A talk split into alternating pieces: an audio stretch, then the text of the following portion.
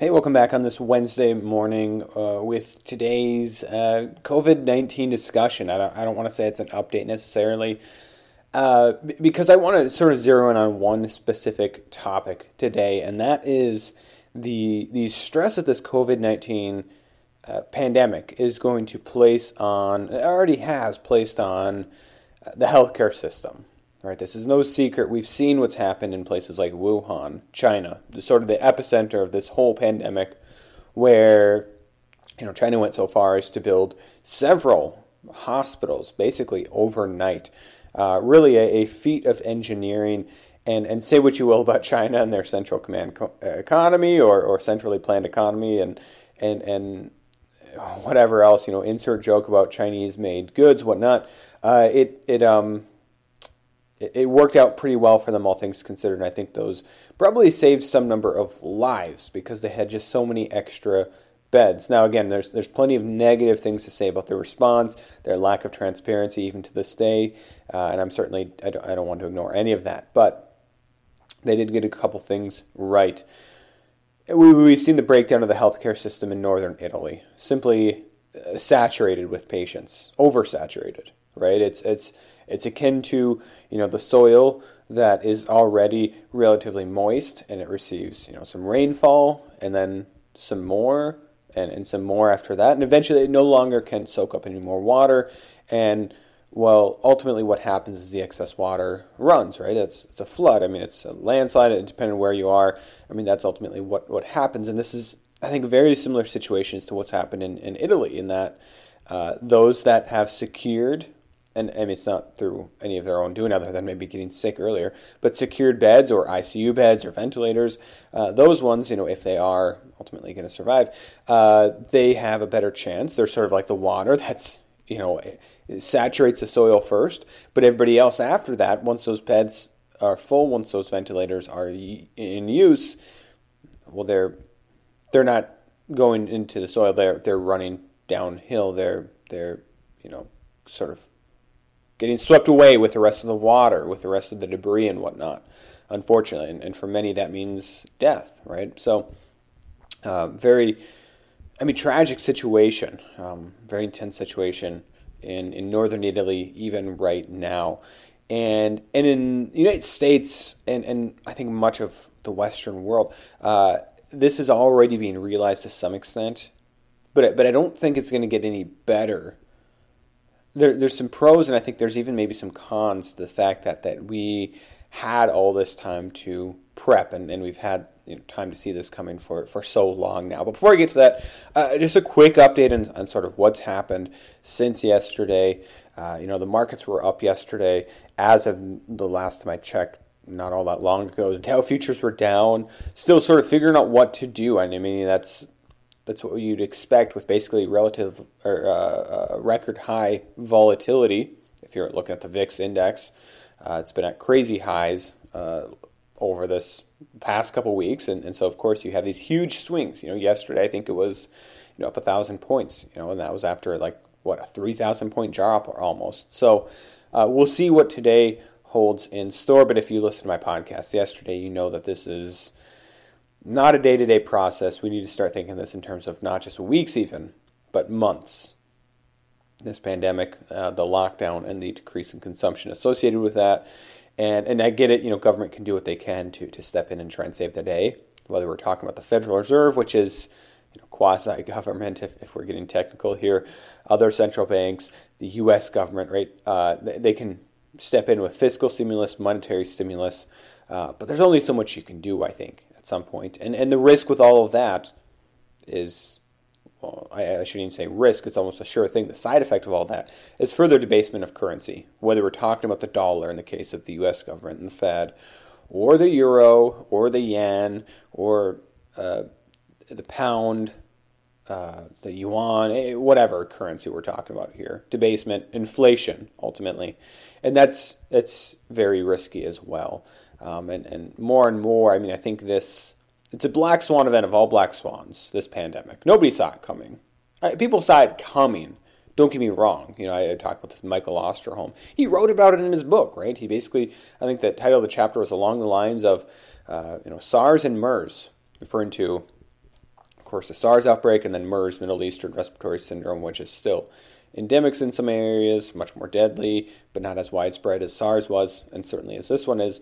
Uh, he wrote about in his book. Uh, title of the chapter was basically SARS and MERS, harbinger of what's to come, right? He said, you know, China's just a hotbed for these types of, of viruses, right? We're going to have another virus coming out of China, and, and ultimately, eventually, we're going to have one. It's going to be worse than what we had before, right? And so, uh, this is people predicted this, but to the day, to the week, to the month, to the year, no, nobody did. This is a huge black swan, huge black swan for the economy, for the markets, and and I think it really fits neatly with this whole idea of the fourth turning.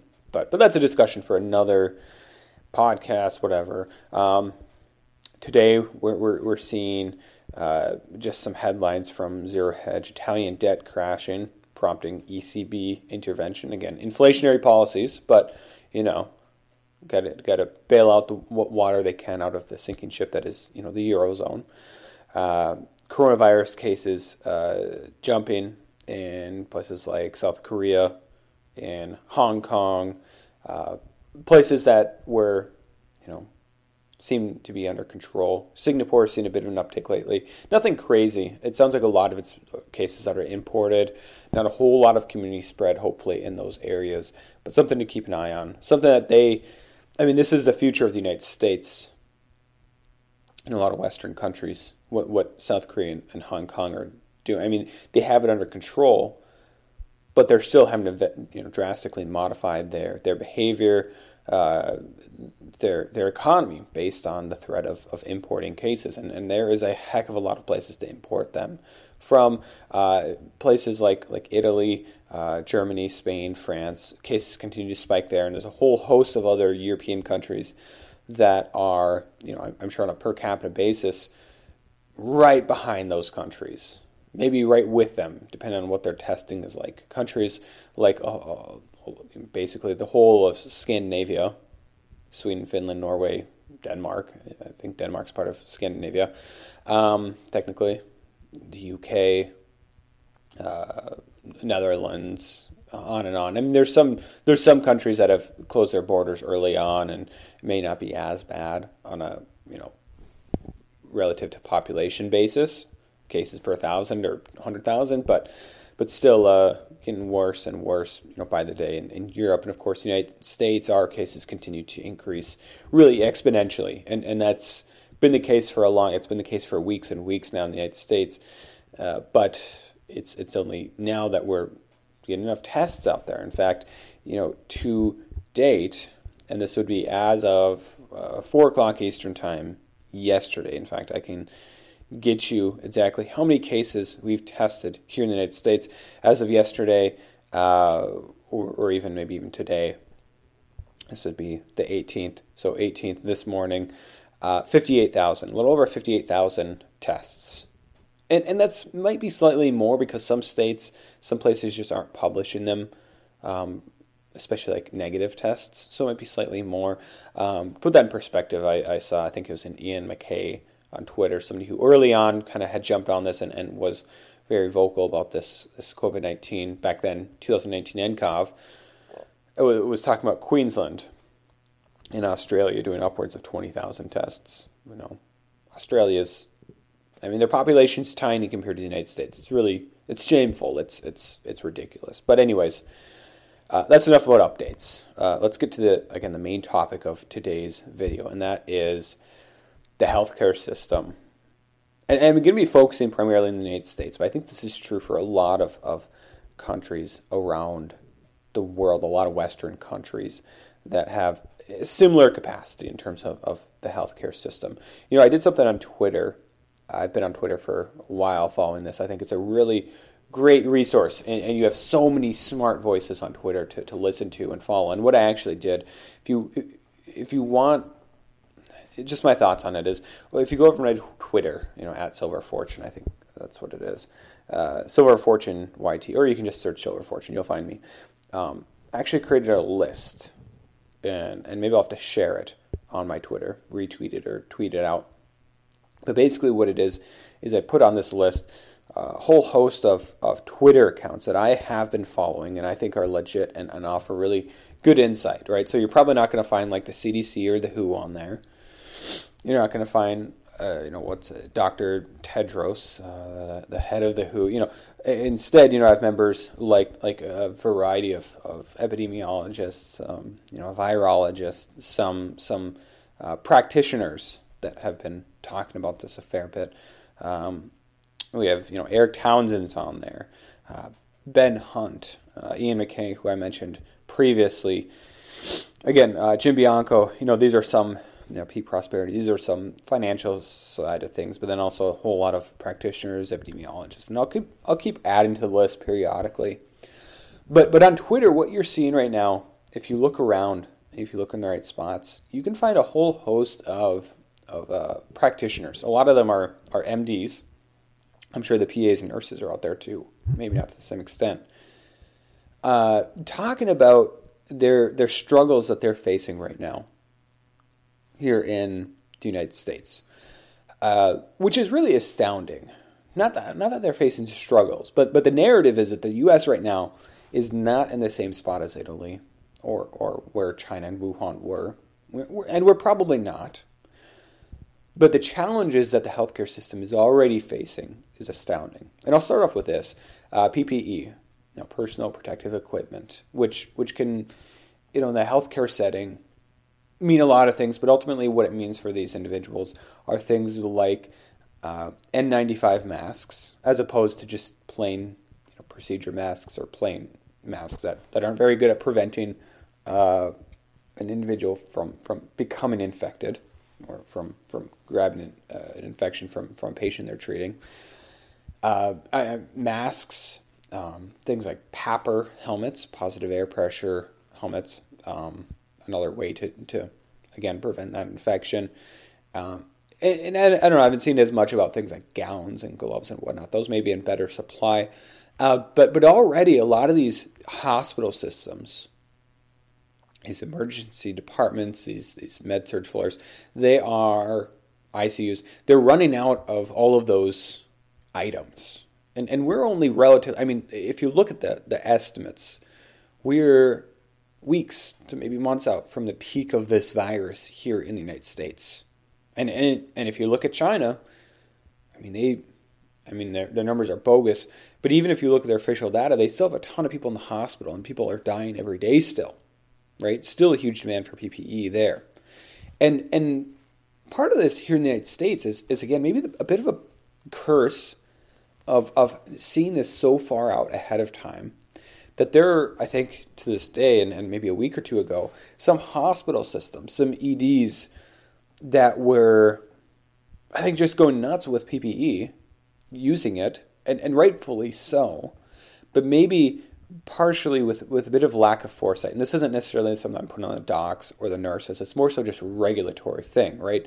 And ideal scenarios, all your PPE, it's it's single use. Uh, yeah, like the PAPR helmets and what you can reuse, you can wash and reuse those. But N95s or procedure masks, surgical masks, gowns, gloves, all of that, it's single use. You walk into a patient's room, you do your thing, you take it off when you leave right? But but I think you can see the problem here that if you are a hospital that maybe doesn't even have a COVID nineteen case yet, but you're taking precautions as though every viral pneumonia or every pneumonia case or every person with a cough that comes in to the ED or comes onto the floor or whatever is potentially a COVID nineteen and could and, until confirmed otherwise.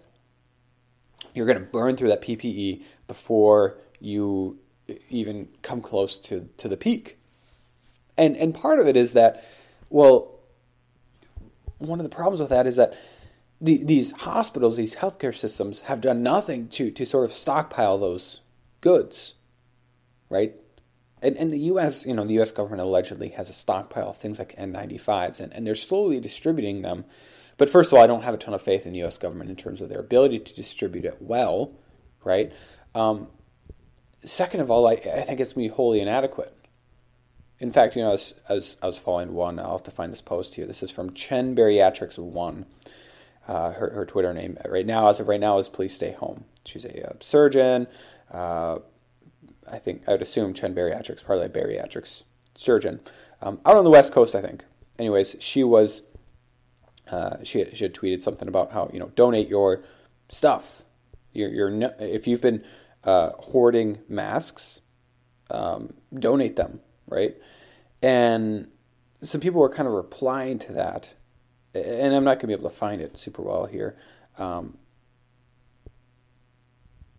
but but people were, were kind of replying to that and some of these other posts that I've seen on here about the hoarding of masks and and and how you should give them up. Now, hoarding can mean a lot of different things, um, but the the point. I mean, if you have a thousand masks, that's probably excessive, uh, N95s. But but the point of of what one one person replying was saying is like, why should I? I mean, if if, if masks, first of all, if masks are effective, especially N95s, to prevent infection, hence the reason healthcare workers want them, why shouldn't I be able to have them in the community, especially if it spreads as much as we think it might, right? It's an understandable idea. You know, it's why not? I mean, this is America, right? Um, but furthermore, you know, this person went on to say, like, well, look, I bought these two months ago in preparation. Why wasn't your hospital doing the same? And why should I have to pay for your hospital or your healthcare system's lack of preparation. And, and I get it. I get both sides of it. You know, I back in, in late January, when I saw this coming, I went and, and I looked at Amazon and they weren't sold out, but it was expensive, a lot of the N95 masks. And so, in fact, back then, in fact, if you listen to some of my past uh, podcasts, I said, you know, if you guys are looking for N95s, uh, check out Menards. You know, Menards is similar to like a, uh, a Lowe's uh, a Home Depot, uh, check out their website, right? And and back then, I actually ordered you know 20. I, I still have 19 of them, and you know, I've been considering you know maybe I should you know donate some to my local ED or or local firefighters, you know EMTs, whatnot. Maybe I will, right? Um, but I don't consider 19 a hoard. Um, and and honestly, what you're seeing here, I think, is early on some of these some of these hospitals uh, really burnt through this. I, I would guess. I don't you know have hard evidences, but really burnt through a lot of these supplies early on. And now you're seeing these crazy cases where nurses, doctors, etc., practitioners are wearing these masks like for an entire shift, which is a bit of a a bit of a risk, right? Because the problem with that is that that with this virus, not only are you risking infecting anybody else you see with the virus that may be on your mask or on your PPE, it's, it, I mean, it's not super likely, but, but there's potential there, absolutely.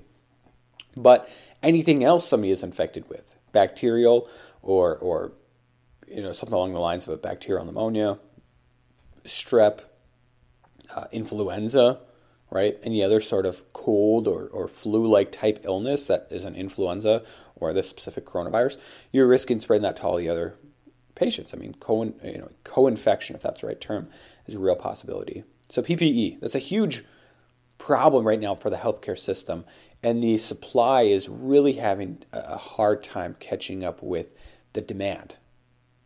Maybe eventually, maybe a couple weeks from now, but right now, and the problem with that is the next huge stress on our current on our health system currently, and that is uh, individuals that are ultimately getting sick with with COVID nineteen, or because of lack of PPE, lack of, of protocol, lack of precautions, whatever, are exposed to patients that ultimately are found out to have COVID 19. But, and, and because of that, you know, oftentimes exposed without the proper PPE, because of that, are then told that they have to isolate, which is an understandable precaution. But they, you know, that, that takes an entire, you know, that can, I mean, how many, in an emergency department, just how many, you know, doctors are there? How many nurses are there on a given day, right? And you take one of those doctors away, you take one of those nurses away uh, because of something like this, because of they, they're told they have to isolate until it's it's for sure that they don't have it. You're you're really, it's like a power play in hockey, right? Your your team is down a player for a while, and that's a huge struggle when you are are already saturated with these types of cases right? Uh, and then there's a case where there's, you know, I saw somebody else tweet about this, how there's a huge amount of cases that are just being told to go home, self isolate, because we can't get you a test. You know, the testing is really just inadequate. That's another huge problem with our healthcare system right here in the United States. Maybe to some extent for other countries, but the United States for sure. Just not enough capacity.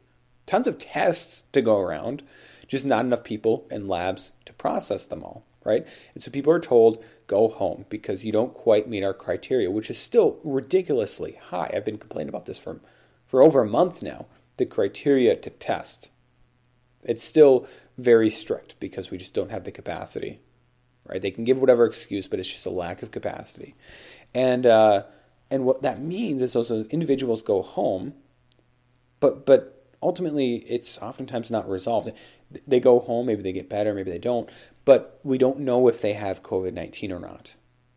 And guess what? Oftentimes in those types of scenarios, people fall into that category, that situation I described before, where they're exposed to this patient without the proper PPE I, I would hope you know the protocols in place where everybody gets a proper PPE now. But again, PPE is running is running out. They're, they're running low on those supplies, um, and and now those individuals have possibly actually been exposed to somebody that had COVID nineteen, but they don't know it.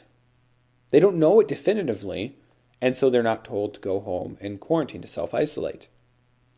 Right, and and you know, with the demand right now for healthcare workers, for nurses and doctors and PAs and etc., they're probably not willingly going to take themselves out of service.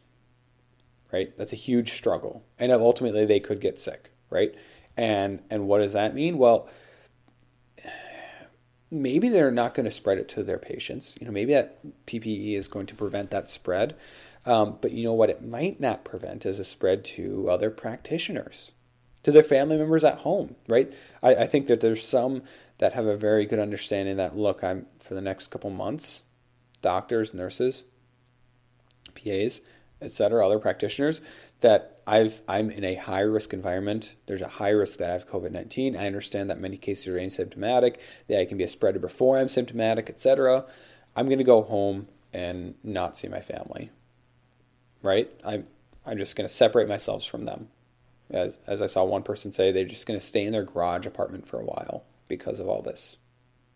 But there's a lot of healthcare workers that aren't going to do that because they don't have that option, um, because maybe they, they have a you know don't fully understand that you know it's it's just that transmissible. Like they can take a shower, they can take all their their dirty clothes off or whatever, their their contaminated clothes, but that's not necessarily enough because ultimately the, the primary spreader of this is going to be their respiratory system and not their clothes that they're making sure their kids or their spouse or loved ones aren't being exposed to, right? And, and by the way, I mean, I want to say that I have a huge amount of respect for these healthcare workers that are put in these situations. Um, but I, I don't know, there's not really a but to it. They're, they're just put in a really difficult spot right now, and, and it's only going to get worse as these cases spike. Um, a lot of these, again, a lot of these hospitals, a lot of these systems are already in um, high alert mode, and and their cases have been minimal. At least they're confirmed cases, right? But it's going to get worse for a lot of these systems. Uh, far from the peak in a lot of these areas. You know, another problem, speaking of which, a lot of areas, you know, comparing the US and, and European countries to Wuhan. Wuhan was an epicenter. And outside of Wuhan, there's a lot of, I think today there's still a lot of cases, honestly. But there were a lot of cases outside of Wuhan. But the demand for nurses and doctors was, was much, much smaller in those provinces. And, and China's a huge healthcare system. And so ultimately, what you had happen was huge amounts, you know, dozens, hundreds maybe, of doctors and nurses flown into Wuhan to help treat right? At least that's what I remember seeing at the time. The US, I don't think we'll have that luxury. I mean, where do you grab those from? I mean, first of all, the the healthcare system, whether it's beds or doctors and nurses, is really designed for you know, eh, eh, we're talking about standard deviations, the bell curve. You know, the the 95% of that bell curve or the you know the middle two or three standard deviations and, and this event certainly is not uh, within you know two or three standard deviations in terms of demands on the healthcare system And so already, even with just a couple cases, hospitals, clinics, etc., may not have nurses and doctors to spare. Right? So if if Seattle or San Francisco or New York are dealing with with difficult uh, strain on their system because they're having some of the largest outbreaks, or LA, uh, they can't necessarily just pull doctors and nurses from upstate New York or upstate California or, or Washington. You know, you can't just pull them because those hospitals, though they may have less cases in some of those areas, are still saturated. I mean, they're they're they don't have they can't spare them yet at all, right? And that's the problem with this is that there's so many epicenters, so many hotspots in the United States that's hard to pull those types of resource, those human resources, those that labor, from one place to another. And the other problem is that I mean, this is the United States. This isn't China. Again, a centrally controlled system where I mean, you don't really have a choice. If if the government tells you to to fly out to Wuhan, you, you don't really have much of a choice. In the United States, you do. You have really no obligation at this point to do any of that, right? Um, speaking of no obligation in the healthcare system, there's no obligation necessarily to go into work. What's the worst that could happen right now? You lose your job. And, and I think what that means is that I don't think you'll see too many docs, unless they're super high risk or they have high risk family members or something, just say, no, I'm not going to do this, right? And, and probably the same is true for, for nurses, PAs, a lot of other practitioners, clinicians. But what about those that really make the hospitals tick? What about those that are more on the administrative side of things? Those uh, CNAs and aides? What about uh, those that are turning these rooms over, cleaning them in between patients? That's where my concern is. Because already these individuals don't have a ton of job security and they don't have a whole lot of incentives other than, you know, a, a pat on the back and, and you know you're, you're helping save society, um, they don't have a whole lot of other incentive to keep their job, especially if it's sort of a life or death thing for them. I mean, there some for some, you know, there's this idea of a CNA in the United States of, of this young twenty something or, or maybe teenager, uh, you know, helping move these patients and whatnot. But I mean, there's a lot of CNAs in their 40s or 50s too. Um, and, and the risk that they're potentially putting on their themselves, their families, may be too great for them to decide to to stick with it. And and I totally get that decision. I mean, it's it's a tough one, but but if you're getting paid like 12 13 dollars an hour to constantly expose yourself to a potentially life-threatening illness, right? This isn't just the occasional but still serious, you know, exposure to MRSA or C. diff or or you know, influenza or something. No, this is COVID 19. And there's a lot of fear and apprehension about it. And I think that's going to be a huge problem as well. Ultimately, I think what this is going to come down to um, two things I think healthcare systems need to start doing now that I think many may not be doing.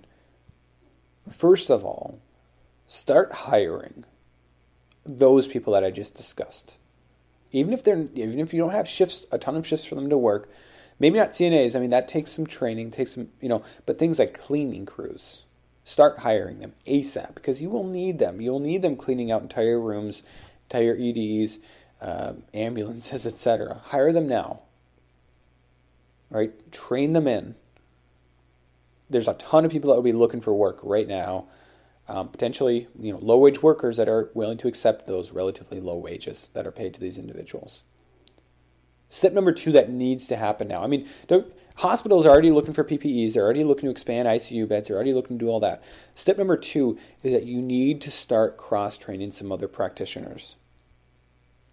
Right, uh, ED docs and and and uh, pulmonologists and and and a lot of these you know people that that specialize know intensivists, people that work in specialize in the ICU, specialize in respiratory cares, all those things are in hot demand right now. Hot commodity. But inevitably, healthcare systems are going to have those individuals go down because of, of lack of precautions when being exposed to a potentially COVID 19 positive patient and they need to self quarantine, or they'll legitimately get sick and they'll have to self quarantine. Right? And so you need to have people to replace them. Doctors and nurses from el- elsewhere in the, the facility, right? So, I mean, if you're an ICU nurse, right, and you go down, you may need to be replaced by an OB nurse or a nurse from your local clinic or what have you, right? Um, these ED docs are probably the most capable people on the planet at what they do. But when they go down, you need to have somebody that's at least somewhat capable. Right? And so I don't know what that's going to look like ultimately for these healthcare systems. I imagine there's some practitioners that may be not all that useful in terms of, of you know, cross discipline, or not, not even cross discipline, but from one specialty to the next. You know, if you're an orthopedic surgeon, um, I, how how how effective are you going to be on the floor of the emergency department, or are you even going to to do that? You know, but if you're a GP, if you're a family doc, if you uh, you know work elsewhere in the hospital and are used to working with patients in these these difficult spots, are you going to be able to? Especially since a lot of clinics, I know locally here, my healthcare system, one of them has canceled routine appointments and they've canceled electives, surgeries, elective operations which means you have a lot of people that you can free up to work elsewhere in the system. And I think that's going to be totally necessary because in the United States and in Western countries, you don't, you probably won't have that option of shipping in a whole fresh crew from across the country because that fresh crew is not non-existent. Those other docs, those other nurses, are a just going to say no. I'm not going to fly halfway across the country to put myself at risk. Uh, this is America. I have that freedom. Or B, uh, they're already going to be busy dealing with their own outbreak. So, um, a, huge stress on the healthcare system. Um, so, a lot of respect for those that are, and, and you know, I should say it's not just nurses and doctors and PAs and those practitioners, but but the cleaning crews, the CNAs, the administrators that may be putting themselves at risk. Um, hey, even things like security guards and whatnot. I mean, all those things. Uh, the EMTs, firefighters, uh, huge respect to all those individuals, putting themselves at a huge amount of risk right now uh, for you know sort of the greater good. That's a it's a lot of selflessness and and uh, certainly a, a huge deal. Very very appreciative. I think we all should be appreciative of that. Um, so as always, though, uh, thank you for tuning into today's podcast. Um, more to come tomorrow. I'll focus more on the markets, more on on the economy, etc tomorrow. But I wanted to get this off my chest about the healthcare system and, and the dire straits that it's in right now, I think. Uh, and, and hospitals need to continue to adapt. As always, thank you and God bless.